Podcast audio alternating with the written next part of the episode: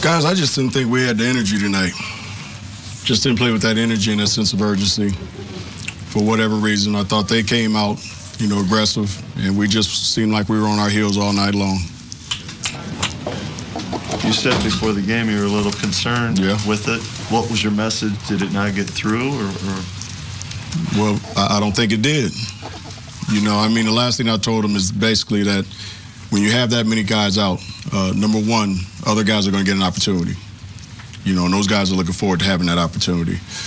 Uh, number two, you got to treat it like it's a wounded animal that's in a corner. Has no choice. It's going to come out fighting.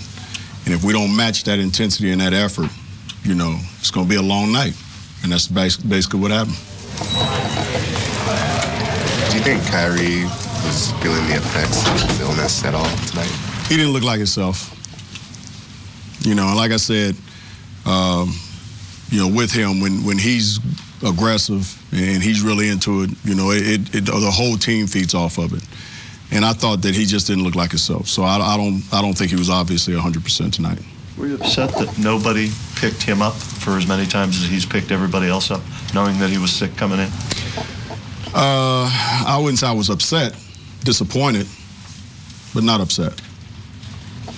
What did you say at halftime? When I mean, they, you know, you fell behind by a lot, managed to make a game of it after the first quarter, and then fell behind by 16. What did you say to them at halftime?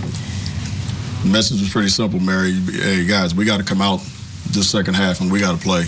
And we got to play a lot harder than what we played the first half if we if we want to have a chance to win the game. Uh, and, and I think the last thing I told them was that uh, if we think in our minds that we're going to outscore them to win, that it's going to be that type of game, then we're in trouble.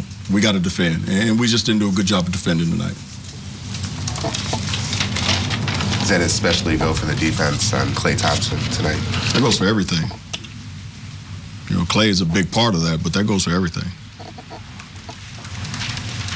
All right. Al- Alonzo tonight didn't give you anything on offense, not a lot on defense. Is he hurting? Was he sick, or is just a bad night? No, that's just a bad night.